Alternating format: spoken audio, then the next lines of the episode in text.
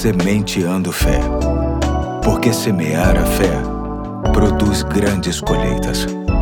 Olá, aqui é o Pastor Eduardo. Hoje é quarta-feira, dia 16 de novembro de 2022, e chamo sua atenção para o mais novo ponto da série Atitude, que tem como texto básico Filipenses 2, de 5 a 11, sendo que hoje quero destacar os versos 5 e 6 Diz assim o texto: Seja a atitude de vocês a mesma de Cristo Jesus, que, embora sendo Deus, não considerou que o ser igual a Deus era algo a que devia apegar-se. Jesus renunciou à sua glória para vir morar com pecadores na terra renunciou à sua posição de senhor do universo para sujeitar-se às autoridades terrenas, seus pais, líderes religiosos, líderes políticos, etc. Jesus renunciou aos seus direitos de, como Deus, exigir serviço e adoração para tornar-se servo da humanidade. Renunciou o seu bem-estar para assumir nossas dores. Enfim,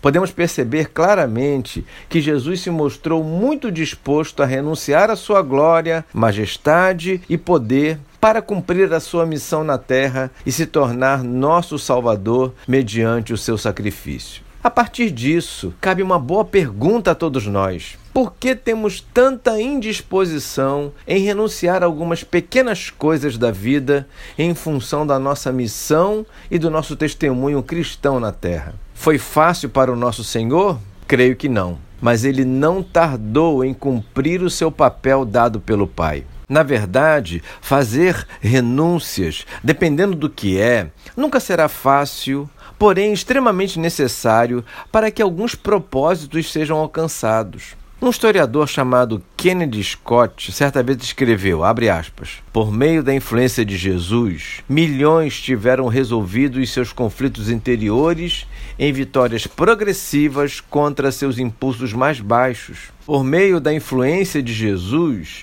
milhões têm sido sustentados nas maiores tragédias da vida, saindo radiantes. Fecha aspas. Tudo isso tem sido possível quando as pessoas renunciam àquilo que considero ser a mais difícil de todas as renúncias, que é deixar o controle da vida para que Jesus controle sua vida. Quando isso acontece, por mais que pareça ser um prejuízo, se torna lucro e traz benefícios que não se podem contar.